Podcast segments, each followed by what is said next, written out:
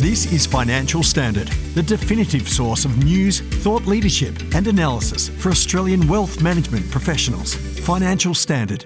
Take the lead. I'm Andrew McKean. You're on the Financial Standard podcast. I'm speaking with Tim Toohey today, the head of macro and strategy at Yarra Capital. How are you going today, Tim? Good, thanks, Andrew. Good to be here. I just wanted to begin with asking. So I've read, you know, some you know reports that you've put out there, and I wanted to know, you know, you say that a lot of what passes for economic discourse, you know, often comes to discussions about the impacts of interest rate changes. You've previously said there's other policy decisions that are equally important, and I was hoping you could explain a little bit about that. Yeah, sure. So I think the, the important point is that the RBA firmly believes that the transmission of monetary policy is really directed by those that have debt. And so 30% of households have a mortgage. And for those people, that they, they essentially are the ones that bear the brunt that have to you know, slow spending as interest rates rise and adjust um, their spending patterns, which ultimately, you know, delivers the, the the the response that the RBA is after in terms of a lower inflation impulse through the economy. But there are other things that actually matter. So most Australians are obviously involved in the Australian superannuation system. And movements of the superannuation guarantee levy and movements in superannuation wealth actually impact pretty much all of us. And it's not well, I think, researched and certainly not well discussed that when you're moving the guarantee levy around a lot and when superannuation wealth is bouncing around a lot, it actually has some very significant macro um, impacts.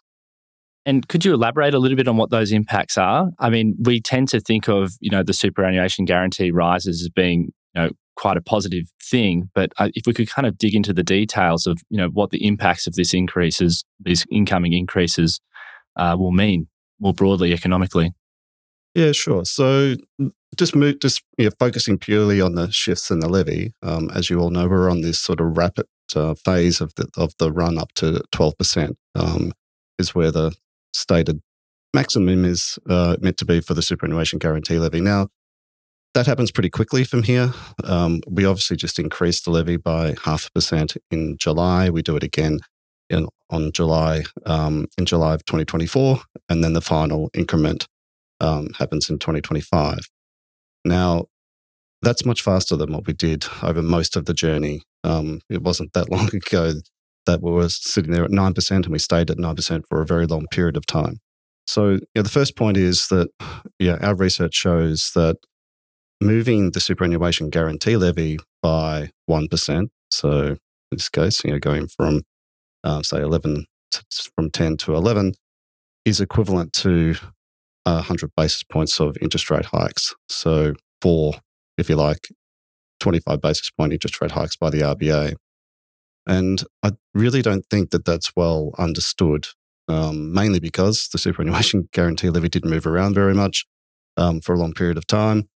And over the last couple of years, of course, there's just been so much else that's been going on and impacting the consumer. Everything, obviously, from the enormous fiscal outlays, the shock around inflation, et cetera, et cetera. And I think that you know, this is probably going to be one of the more important things that happens over the next couple of years as we move through to an easing cycle. Most people expect the RBA to either hold at a high level or give a very modest interest rate reduction. If we're also putting through quite a rapid increase in the superannuation guarantee levy, which essentially is not necessarily resulting in lower income uh, at an individual level, because obviously that um, for some people, most people, they don't receive a reduction in their take home pay. Those on private contracts may, but on balance, 60% of people are either on an award or on an enterprise bargaining agreement, which tends not to see an outright reduction in your pay. But you know, the firm has a, if you like, a limited budget constraint in most instances. So it will reduce future wage growth. And that's kind of the point here is that if you're of a mind as a central banker to leave rates relatively high or give very modest interest rate relief, you might find you end up having to do a lot more than you anticipated because, you know, going through another 100 basis points of, of an increase in the superannuation guarantee levy will, in essence, mean that you need to compensate for essentially four interest rate hikes. And how did you come to that conclusion that it, it is equivalent to about a 100 basis point rise? Yeah, so I mean, that might be getting a little bit in the weeds of how we model things, but uh, in essence, you know, the RBA and other researchers, you know, haven't had much difficulty at all over a long period of time finding a relationship, obviously, between mm. consumption and income growth. But when it comes to finding relationships between wealth and and different forms of wealth and consumption, there's been very limited success, particularly when you're trying to isolate out superannuation wealth. So, part of the objective was really to find a way of modeling consumption that could do that, but also take into account some other things. So, in particular, we wanted to isolate the impact of the stage three tax cuts, and we wanted to isolate the impacts of the um, superannuation guarantee levy. So, we stripped out, if you like, from the from the income line, tax paid and interest paid and interest received, and also the impact of the guarantee levy itself. So we modeled them separately so we could identify them separately. And you know, we were able to build a very robust and statistically sound model, which made a lot of sense in terms of the um, the outputs. It's just that we just don't think anyone's successfully been able to do that uh, in the Australian context before. And I think partly over recent years, it just hasn't been the focus. I mean, the focus has really been about, um, of course, the the income shock around COVID, the recovery out of the, from the packages that we saw, and then the interest rate normalisation. This has sort of been going on, I guess, if you like, behind the scenes. But of course, the next 24 months or the next 12 months, it's going to be all about stage three. It's going to be all about these superannuation guarantee levies and what the RBA needs to do as inflation moderates. So we think it's a good framework to try and really isolate those those impacts. Definitely. I think it's really interesting as well you know, why that, you know, super's influence on the economic outlook is, you know, you know, which is something that will virtually impact everybody, you know, doesn't really receive much of a comment. And I kind of wanted to gauge your thoughts on why you think that might be the case. Yeah, so our system's a bit different to other um, retirement systems globally. So, as you know, it's obviously uh, well funded, it's mature, and all those aspects.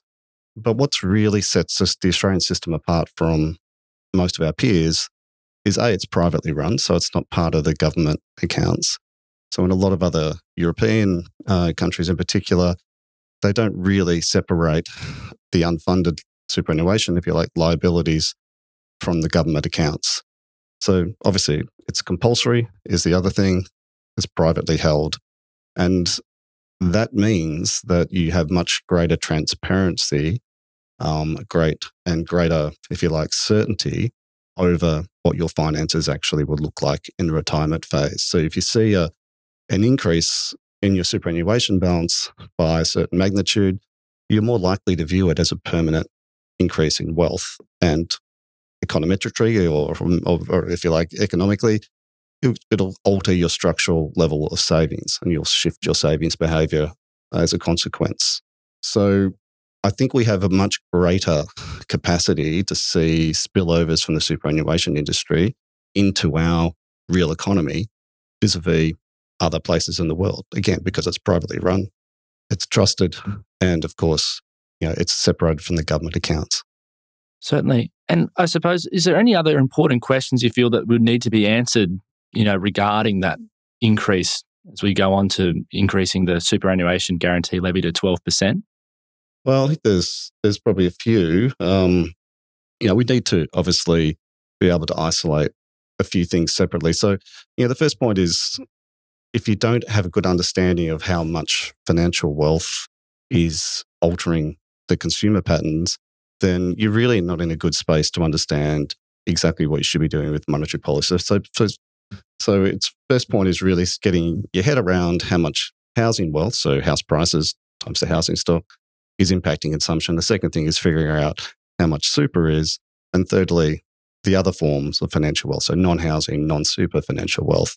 So we think it's kind of interesting that you kind of do this through this framework. And if you like a, a 10%, well, a rising housing wealth is essentially three times more important than the other forms of wealth.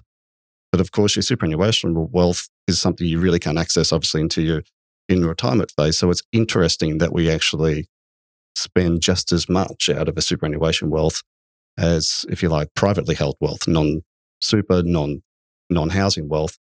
We spend just as much as our superannuation wealth. So people obviously see it as more of a permanent uh, feature of their of their of, of wealth that they're happy to consume out of, even if they can't access it in current times. So that matters. So you know, we're getting big movements in financial wealth that's cascading through our superannuation balances, you need to take that into account when you're essentially setting policy.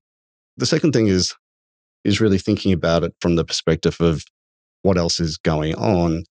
If you're essentially sucking money out of um, current consumption by raising the, the superannuation guarantee, but also loading in taxation relief by stage three, no doubt by the time we get to 2024, there will be some other income tax or um, cost of living relief that's coming down into lower income brackets. You need to calibrate all of that together. And I think unless you've got a framework to do it, all those things together, the wealth effect, the superannuation effects, the various income and tax effects, it'll be a bit of a mess. And at the moment, I don't think people have a good framework. And you know, what we were trying to do in this paper is really just show a way to do this and and to navigate it. So I think you know those sort of things are the are important, and it's also you know it's important in figuring out what the optimal response of the central bank should be. Yeah, the conclusion really is the, the RBA will probably have to be more active, more aggressive on the easing cycle than a lot of people currently anticipate. Do you think that will be the case? I do. I mean, I obviously think that, I mean, in recent days, um, I think the market has clearly come around to the idea that the, um, that the Fed will be um, cutting rates reasonably aggressively next year. But we think the RBA will also be easing rates at least two times, probably three times next year. And that'll have to cascade into 2025 as, again, these superannuation changes will probably see them need to work harder still. So, you know, the easing cycle will be extended into 2025, partly due to these effects. And, yeah, again, I just don't think it's that well anticipated or that well thought through locally. In fact, I haven't seen any discussion around really the macro impacts of the superannuation changes and what the policy response will be to counteract that from a sort of a growth perspective and a spending perspective. Fantastic. I suppose if you had any kind of final key takeaways, was there anything you wanted to share? The thing to think about, I think, over the next little while is that it's should really be thought about in, t- in the context of yes, Australia is moving through a cycle that is a little bit different to other parts of the world. It's important to realize simultaneously that the pickup that we're seeing in terms of the the global outlook is actually being driven by the emerging markets, and Australia will be sinking into that. So, last couple of years, it's been a case of Australia's been essentially six to nine months behind the US cycle. So, you could build a, a scenario that interest rates would need to go down around that. I guess the point that I would suggest is that as we come out of this downturn a little bit sooner, and we think a little bit better than a lot of people suspect, some of the rate cuts that are embedded in other economies may find it a little bit harder to be delivered on. But the superannuation changes here, we'll probably see rate cuts you know, that are not really currently in the curve actually move into the curve and actually have to be delivered on. So it's a better global growth outlook with moderating inflation and maybe a little bit less geopolitical risk, which is good for riskier assets and good for growth.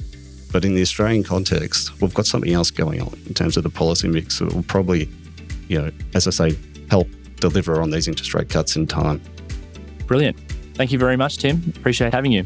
Thank you. Thanks for listening to this Financial Standard podcast. For more information, visit financialstandard.com.au. Please keep in mind that the information discussed in this podcast is general in nature and does not consider personal circumstances. Reliance should not be placed on any content without further independent financial research and advice.